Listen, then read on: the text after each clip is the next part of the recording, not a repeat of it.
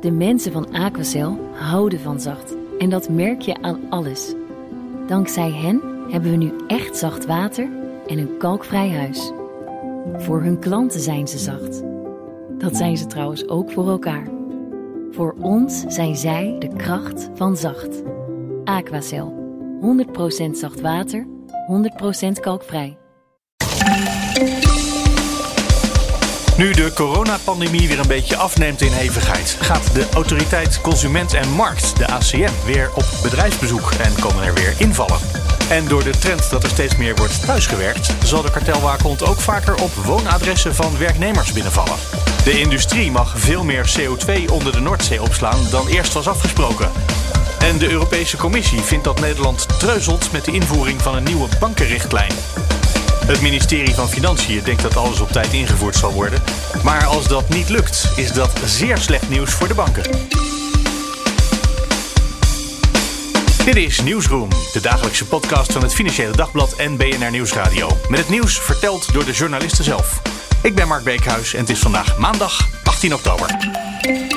Hallo, Martijn Pols. Goedemorgen, Mark. Wat leuk dat we allebei in de studio zitten, hè? Uh, heel fijn, ja. Ja, dat is echt... Uh, Lang geleden. We gaan het hebben over de ACM. En die gaat weer eh, naar de bedrijven toe om dingen te controleren, invallen.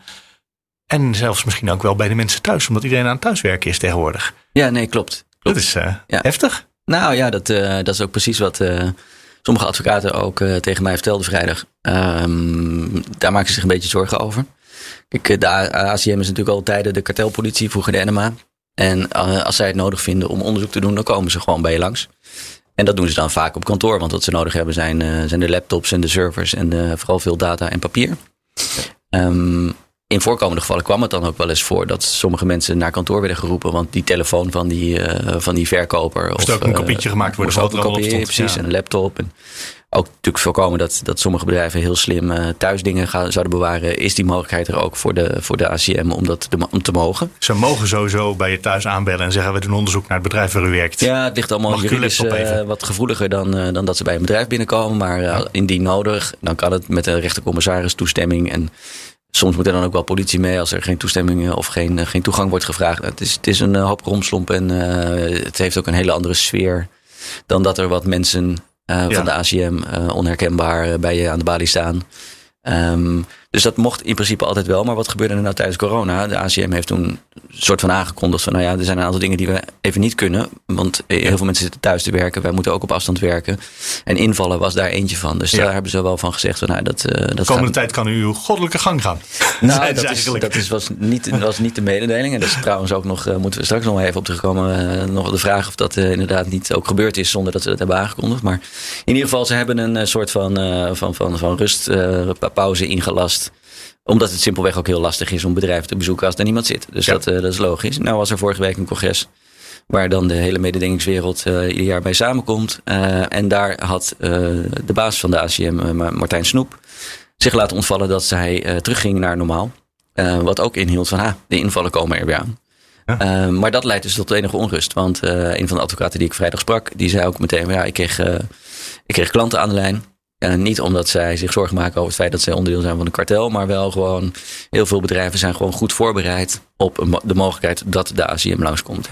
En dat is, dat, is, dat is heel specifiek. En daar hebben ze overal draaiboeken voor. Protocollen, draaiboeken. Ja, wat mag je zeggen? Wie moet er aan de balie komen? Exact. Ja, het luistert allemaal heel nauw. Want een ACM kan natuurlijk net iets te veel vragen. Dan, uh, meer dan dat ze zouden mogen. Iemand die niet weet uh, hoe je daarmee om moet gaan, zou ook te veel kunnen geven. Uh, het is een heel dun lijntje tussen te veel meewerken met je eigen veroordeling. En je rechten kunnen, kunnen houden over wat je wel en niet uh, mag of hoeft te Al die vertellen. bedrijven die zeggen toch altijd spontaan dat ze graag gaan meewerken met dit onderzoek. Uh, welk onderzoek er ook komt. Dat ook, willen ze altijd heel graag. Ook in dit geval uh, bezwoert deze advocaat dat zijn klanten dat ook, ook graag willen doen. Ja, maar, maar ze willen niet echt heel graag meewerken in de zin dat ze misschien wel te veel geven. En dat zou niet de bedoeling zijn. Nou kijk, uiteindelijk wil iedereen denk ik, uh, als hij als die dan toch de mensen op de stoep heeft. In ieder geval niet de indruk wekken dat ze iets te verbergen hebben. Nee, dat en, en tweede is dat daar dus inderdaad allerlei protocollen en draaiboeken. Want er moeten juristen bij betrokken zijn. Uh, de advocaat moet gebeld worden. En die draaiboeken die voorzien niet in grootschalig thuisbezoek. Uh, van de ACM. En zij voorzien dat wel, omdat heel veel bedrijven nu al aankondigen: wij blijven hybride werken. Sowieso zijn sommige bedrijven ook gewoon nog dicht. Dus uh, er was wat onrust over. Oké, okay, als ze dan nu alweer aankondigen dat ze toch mogelijk weer kunnen binnenvallen, dan is de kans veel groter. Dat is een soort logica. Dat ze dat ook bij woonadressen zouden moeten gaan doen. En hoe gaan ze dat dan doen? En nou, dat, uh, dat was de aanleiding voor, uh, voor mij om eens rond te bellen of dat ja. breder speelt. Dus eigenlijk die bedrijven maken zich zorgen dat ze een kopietje maken van de hele harde schijf van je laptop, terwijl ze maar recht hebben op de helft of een kwart of zo. B bijvoorbeeld, of iemand die in paniek zegt van u komt niet binnen en niet binnengelaten wordt, wat vervolgens hele vervelende consequenties kan hebben verderop in het proces, omdat je niet meegewerkt zou hebben. Vandaar dat die medewerkingsbereidheid er altijd heel dik, dik bovenop ligt, ja. omdat het mogelijk tot, toch wel tot, uh, tot strafvermindering zou kunnen leiden. Ja, ja, ja, En het is ook ja, heel belangrijk, denk ik, om uh, bij zo'n organisatie als de ACM, uh, om dat volgens mij ook te doen. omdat het, het is toch wel net even iets anders dan dat, dat de field binnenkomt vallen, ehm, die vaak met strafrechtelijke of economische delicten bezig zijn. Ja. En, en de ACM in eerste instantie ook wat breder kan onderzoeken naar of je wel of geen onderdeel bent van een kartel. Ja, maar, maar dat lijkt mij voor de ACM toch best een hoop gedoe. Want je moet wel dus eerst langs een rechter. En misschien moet er politie mee. Omdat dat nog eenmaal bij dit soort procedures hoort als je bij iemand thuis gaat. Ja. Dus ik kan me voorstellen dat ze het liever toch gewoon op kantoor allemaal regelen. Nou, dus ja, wat, wat, heeft de ACM gezegd? Hebben ze gezegd, wij gaan ook bij mensen aanbellen thuis? Of, uh?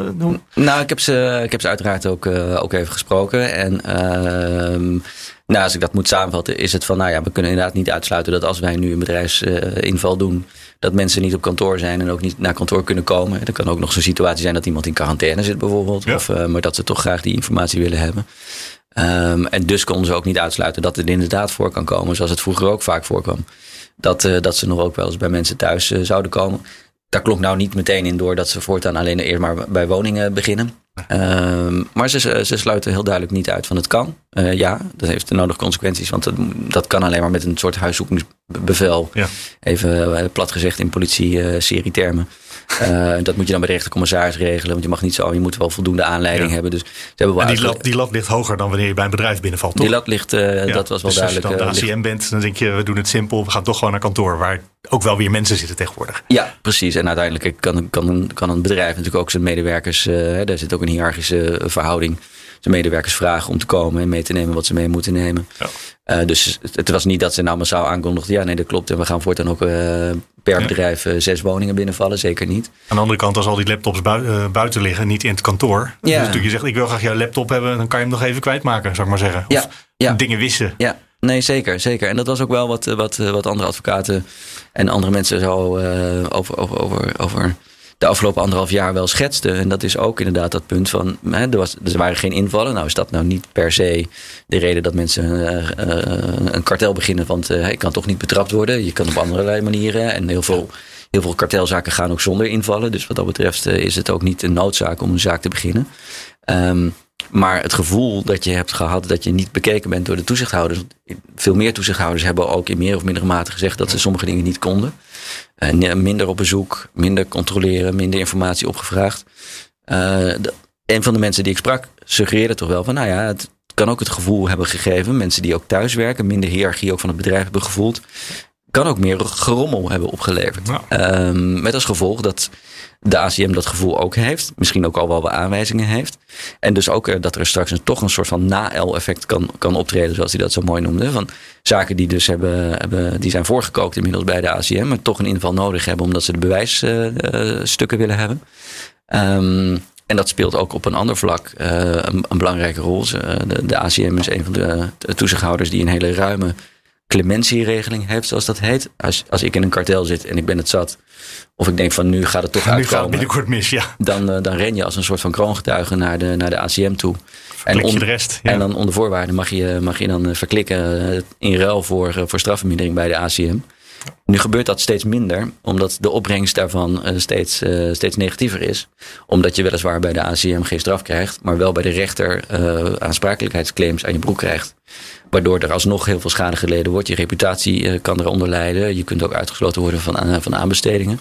Dus er ja. wordt dus steeds minder, de, er wordt minder geklikt. Waarom is klikken zo fijn voor de toezichthouder? Omdat je een veel warmere signalen krijgt, even zo gezegd. Bredere ja. dossiers van een deelnemer die ook bewijst. Die alles kan uitleggen wat er gebeurt. Dus je hoeft niks te verzinnen. Exact. En een van de advocaten suggereerde ook dat de, de, de afname, en die is al een tijdje aan de gang, van het aantal mensen wat klikt, maakt dat de toezichthouder waarschijnlijk vaker naar buiten zal moeten om, om zelf de bewijsstukken te gaan zoeken. Dus er komt ook echt een golf aan uh, invallen aan als je nou het zo ja. Dat heb ik ook zo aan de ACM voorgelegd. Die, die daar toch ook een beetje uh, vaag in het midden houden. Want sowieso van sommige invallen weet je nooit dat ze uh, plaatsgevonden hebben. Het is ook niet dat dat aangekondigd wordt.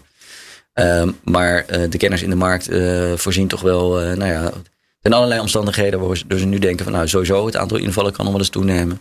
En omdat er heel veel hybride gewerkt wordt, zal het aantal invallen bij woningen toch ook wel, wel kunnen toenemen. Eigenlijk wel goed hè? Dat er gewoon een toezichthouder is die toezicht houdt. Kijk, het, het, dat is, uh, eigenlijk. onder, de, onder de streep uh, was er ook niemand die ik vrijdag sprak die zei van. en dat is een schande dat ze het doen, in tegendeel. juist het effect van, van anderhalf jaar corona, veel thuiswerken en de mogelijkheid dat er toch meer op afstand dingen zijn misgegaan en er is gerommeld. Ja, dat moet ook gewoon uit die markt. We gaan eigenlijk nu het karakter van de mensheid uh, leren kennen. Mensen kregen wat meer ruimte om te rommelen. Zouden ze het gedaan hebben? Dat is, uh, dat is een hele interessante vraag waar we misschien nog, uh, nog een follow-up aan moeten wijden. Ja, zeker. Gaan we doen. Tot dan en trouwens al tot eerder, want dit duurt toch een tijdje voor we dat weten. Martijn Pols, dankjewel. Dankjewel Mark. Hallo, Bert van Dijk van het Financieel Dagblad. Goedemorgen. We gaan het hebben over CO2-opslag voor de industrie. Uh, dat is natuurlijk uh, heel goed voor het klimaat als je de CO2 uit de lucht haalt en onder de grond bewaart. Ja. En toch, zo simpel als ik het nu zeg, zo is de wereld nooit. Ja. Uh, wat is het probleem daarmee? Dat, er, dat de industrie meer CO2 mag opslaan onder de Noordzee? Nou ja, de, de, er is gewoon al afgesproken dat de, nou, de, even bij het begin, de industrie moet heel veel tonnen, megatonnen CO2 gaan besparen de komende jaren veel meer dan ze de afgelopen 30 jaar hebben gedaan. Dat moeten ze nu in 10 jaar, moeten ze eigenlijk, uh, ja, ik geloof 14 miljoen ton gaan uh, reduceren. Nou ja, dat is in de industrie niet heel makkelijk. En een van de manieren om dat wel te doen is om de CO2 af te vangen en op te slaan. En uh, nou ja, dat vindt het kabinet een goed idee. De industrie vindt dat ook een goed idee. En, en ook de andere partijen hebben dat in het klimaatakkoord met elkaar afgesproken dat dat een goed idee is. Um, dus daar, is, daar wordt subsidie voor gegeven, althans voor het onrendabele deel daarvan. Uh, dus dat leek allemaal kan een, een kruiken. En uh, eigenlijk met Prinsjesdag verscheen er ineens een, uh, in de begroting was te zien dat het plafond waarmee de industrie dat kan doen eigenlijk is verhoogd. Dus de industrie krijgt veel meer ruimte om nog meer CO2 op te slaan. En dat heeft het kabinet eigenlijk eenzijdig besloten om dat op te hogen. Ja, en daarvan zeggen nu heel veel NGO's, maar ook de linkerkant van de Kamer, die zijn daar uitermate verbaasd over dat dat ineens um, ja, in, dat, uh, in de begroting staat nu. Ja, dus dan stap je niet over naar, uh, van je fossiele brandstoffen naar iets uh, duurzaams. Geen zonnepanelen of geen waterstof in je fabriek in plaats van gas te, te, verbranden. Maar in plaats daarvan hou je de CO2 uit de lucht. Ja, en daar, daar was ook iedereen het over eens dat de industrie dat daar, dat, dat wel nodig is. al wordt het wel heel veel gezien als een tijdelijke maatregel. Dus dat, dat hebben we even nodig. Het is een snelle en relatief goedkope manier om het te doen. Dus dat, dat vond ook iedereen is daar ook akkoord mee gegaan. Alleen die eenzijdige verhoging nu, die is gewoon heel opvallend. Um, omdat, ten meer omdat ook op het moment dat dat gebeurde, er een van de drie grote projecten in Nederland um, ja, eigenlijk is stopgezet. Omdat Tata Steel, oh. de, de, grootste uh, uitstoter in Nederland, ja, besloten heeft om een andere route voor um, CO2-reductie in te slaan de komende jaren, namelijk groene waterstof. En ja, dus dan vraag je af, er, gaat, er is een groot project minder. Um, hoezo moet dat plafond omhoog? Uh, dus dat, nou. nou ja, dat riep vragen op. Ja, die, die heb ik nu ook allemaal. Want dit staat in het eh, klimaatakkoord. Dus dat is een, uh, ja, dat heet een akkoord, maar dat is het niet. Uiteindelijk is, heeft de, de, politiek het weer terug naar uh, zichzelf toegetrokken en besloten wat het akkoord met de wereld is. Hè? Dus het is een, tussen politieke partijen een akkoord geworden. Nou, er zijn ook delen die ook wel worden ondersteund door alle andere partijen hoor. Dus het is niet, maar het is niet een getekend, door iedereen getekend akkoord. Nee. Even goed, dus in datgene wat uh, het klimaatakkoord heet, uh, was afgesproken 7,2 miljoen ton. Ja. En dat is 35% meer geworden, 9,7 miljoen ton. Ook van die bijzondere getallen, zo één cijfer achter de komma. Hè? Ik denk, waarom, ja, waarom nou 9,7? Waarom niet 10? Nou, volgens mij om die 7,2, dat, was toen, dat is de helft van de opgave voor de industrie om te reduceren. Dus ze hebben gezegd, de helft van die opgave, die 14,4 dus uit mijn hoofd, was dat geloof ik. Dus daarvan de helft mochten ze met, CCD, met, dus met CO2-opslag doen. Ja. Uh, dus daar komt dat, dat rare getal vandaan. Maar dat is inderdaad ja, eenzijdig opgehoogd. En de politiek zegt, de ministerie zegt, ja, dat hebben we gedaan omdat er gewoon veel meer projecten in Nederland zijn. En er gewoon grote vraag is naar deze techniek. Dus uh, ja, we hebben besloten om dat te, te verhogen. Omdat ook de ambities om de CO2 te reduceren de komende jaren verder omhoog gaan, ook onder invloed van Europa. De industrie moet nog meer reduceren en dan is dit een goede manier om dat te doen. Dus wij, wij geven daar iets meer ruimte voor. Het ministerie zegt dit is een goed idee, maar de milieubewegingen die zeggen dit is geen goed idee. Waarom eigenlijk niet? Nou ja, zij zeggen, en dat, zij, zij hebben eigenlijk al een beetje schoorvoetend destijds mee ingestemd met. Kijk, liever zien zij überhaupt geen CCS. En zij vinden dat geen goede oplossing, omdat je uh, de, de, industrie eigenlijk in staat stelt om door te blijven gaan zoals ze nu uh, produceren. Dus je hoeft eigenlijk niet zoveel anders te doen, alleen een installatie ernaast te bouwen, uh, af te vangen en op te slaan. Maar dat, daarmee kunnen ze nog steeds gewoon ja, fossiele brandstoffen gebruiken voor hun processen. Uh, en als een raffinaderij de, de, CO2 afvangt en opslaat, ja, die producten die ze verkopen, die, die komen in mijn aan jouw auto terecht en die worden verbrand. En nou ja, wat doe je daarmee? Dus je bent nog steeds, je gaat niet je hele proces op een andere manier, een duurzame manier inrichten. En zij zeggen, als je zolang je CCS ondersteunt, dus CO2-opslag, ja, dan vertraag je die, uh, die transitie. Dus daar is natuurlijk ook wel iets voor te zeggen. Het is een soort lock-in voor, voor fossiele uh, brandstoffen. Zolang je mensen de kans geeft om te blijven doen wat ze deden. En dan de CO2 af te vangen en onder de grond te stoppen. Ja, dan is, komt daar de urgentie niet aan die ze eigenlijk al wel moeten voelen bij die bedrijven. Nee, dat klopt. Maar het is de complex. Maar aan de andere kant, het werkt wel toch? Je haalt CO2 uit de lucht en je bewaart het op een plek waar het niet meer zal ontsnappen. Nee, en je kunt het toch relatief snel kun je het voor elkaar krijgen. Is relatief een goedkope manier. En ja, als we een echte, in deze klimaatcrisis zitten, dan hebben we snel oplossingen nodig. En dus is het, uh, ja, is het wel een manier om het, om het uh, te doen. Maar het risico is inderdaad dat je, als, als de industrie verder niet overgaat op groene waterstof op termijn, of dit blijft doen, ja, dan, dan kan ik me voorstellen dat daar bezwaren tegen zijn, zeker. En dan gaat natuurlijk eh, de oppositiepartijen, die gaan uh, nu uh, dwars liggen, denk ik zomaar. Die, die, gaan natuurlijk zeggen, dit is natuurlijk weer Shell dat aan het lobbyen is. Wat ook ja. heel waarschijnlijk is dat het nou misschien niet Shell, maar zo'n soort bedrijf is. Nou ja, het is ongetwijfeld, of de, wel zeker dat de industrie in Nederland, waaronder Shell, maar ook andere, de Exxon, de Yara's, de, noem de grote uitstoters maar op, die, die zullen ongetwijfeld gelobbyd hebben om, om, het, om CCS in stand te houden en om daar ruimte voor te krijgen. En ze hebben aan de andere kant. Het ministerie verzint dat niet zelf en het komt ook niet bij de milieubeweging vandaan. Dus het moet bij bedrijven vandaan komen. Ja, ja. Maar goed, ze, ze, hebben natuurlijk wel een punt. Want de, de kostprijs om CCS te doen, die ligt ongeveer op. Nou ja, Shell eh, rekent voor het project in Rotterdam op geloof 80 euro per ton CO2. Maar als je kijkt naar hoe sterk de prijs in de markt is gestegen, dus in het Europese handelssysteem, dan zitten we nu op 60 eh, euro. Dus over een paar jaar is er geen subsidie meer nodig. Dus dan uh, is het gewoon een rendabel uh, iets geworden. Uh, dus gaat er geen belastinggeld meer naartoe. Dus dat, ja, je zou zeggen, wat is het bezwaar? nou, dan is het bezwaar misschien dat er nu haast gemaakt wordt dat er meer nu de grond in kan. met wel nog subsidie.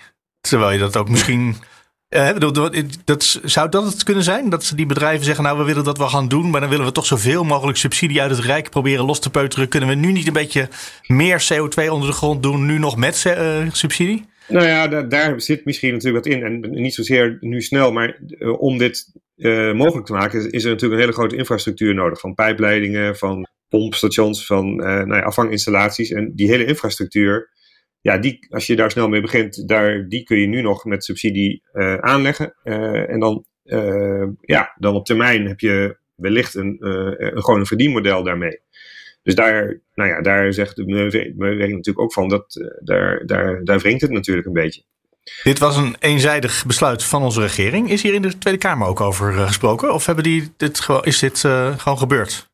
Uh, nou, dit is dus gewoon in de begroting terechtgekomen. Uh, en die begrotingsbehandeling, daar moet nog een debat over worden gevoerd. Dus daar zal ongetwijfeld hier ook over worden gedebatteerd, denk ik. En ook, uh, nou ja, ik sprak Joris Thijssen van PvdA. Die had er vorige week ook al in het algemeen overleg over energievragen gesteld aan de staatssecretaris.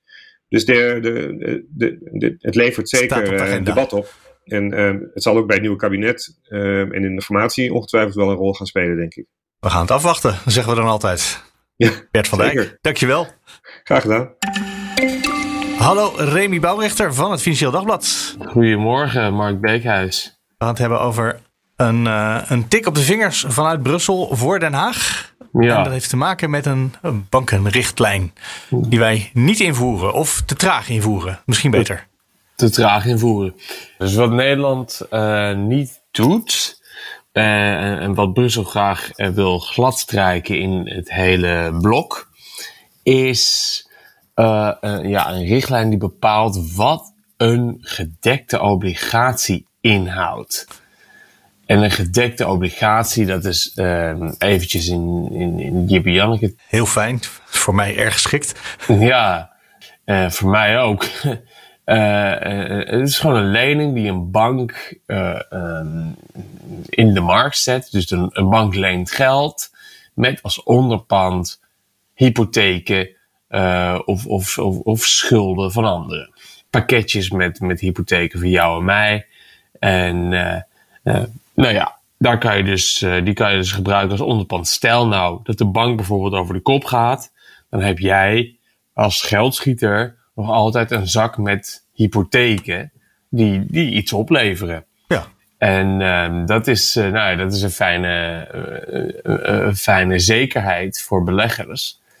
beleggers.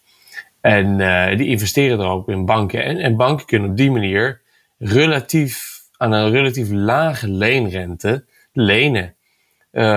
Ja, omdat ze, nou ja, ze hebben een mooi onderpand in de aanbieding. En wat is er dan nieuw wat wij moeten invoeren daaraan? Want dit klinkt als iets wat banken al op die manier zouden kunnen doen. En dan noemen ze het vast ook een gedekte obligatie. Ja. Uh, nou, dus, dus wat, wat dus, wil Europa van ons? Er is eigenlijk niet per se iets heel nieuws. Wij hebben in Nederland al regels die definiëren wat nou precies uh, een gedekte obligatie is. Uh, en wat er als de bank over de kop gaat. Wat voor protocol er dan geldt en al dat soort dingetjes. Dat, dat is in Nederland eigenlijk al goed vastgelegd in, in, in, de wet. Mm -hmm. um, alleen het verschilt per land. Dus Kroatië heeft bijvoorbeeld, ik zeg maar wat, heel andere, heel andere regels dan Duitsland of dan Frankrijk. En banken kunnen onderling in, in verschillende lidstaten um, ja, profiteren, dus misschien een groot woord, van hmm. makkelijkere regels.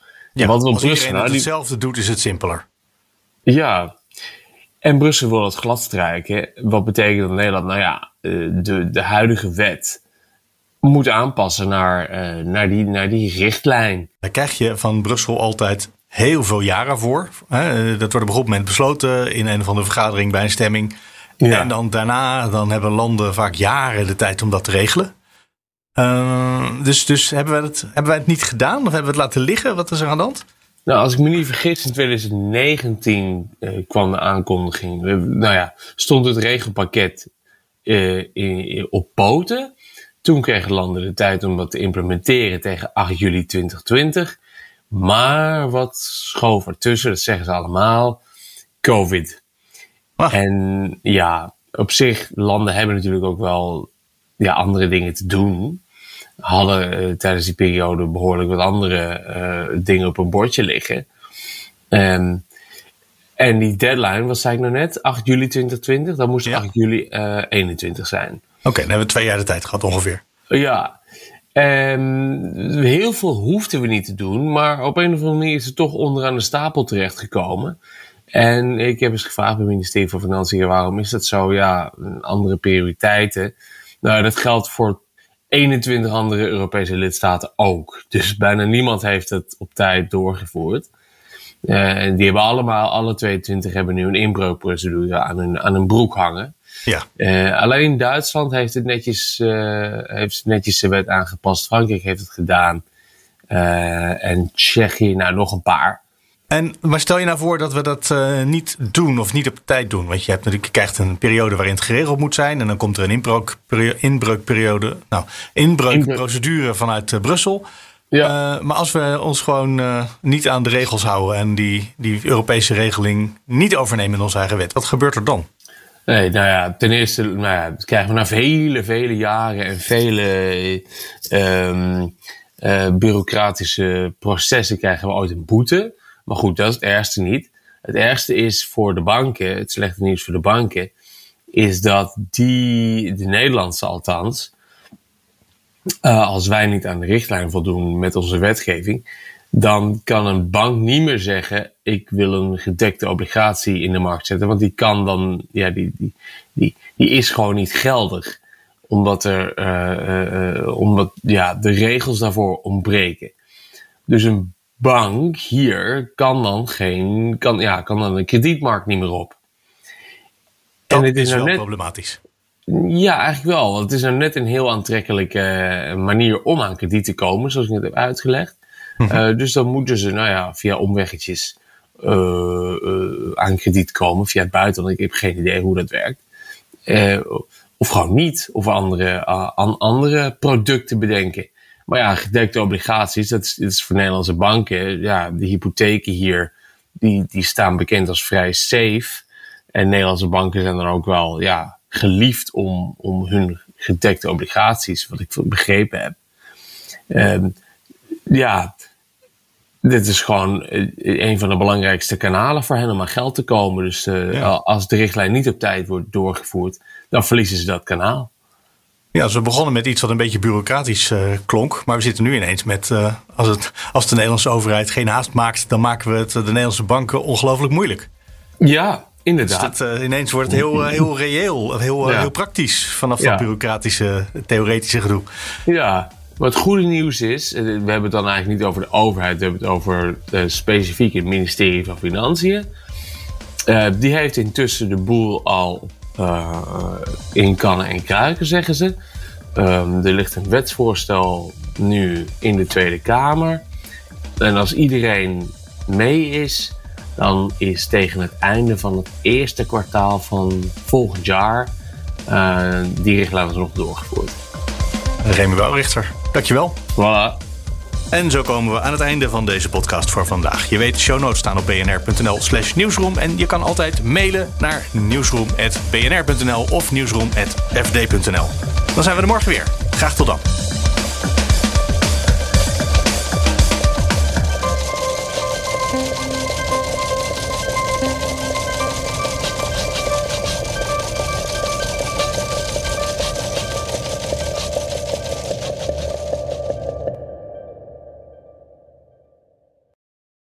Olivier van Solft. Betaalt u te veel huur of huurt u te veel kantoorruimte?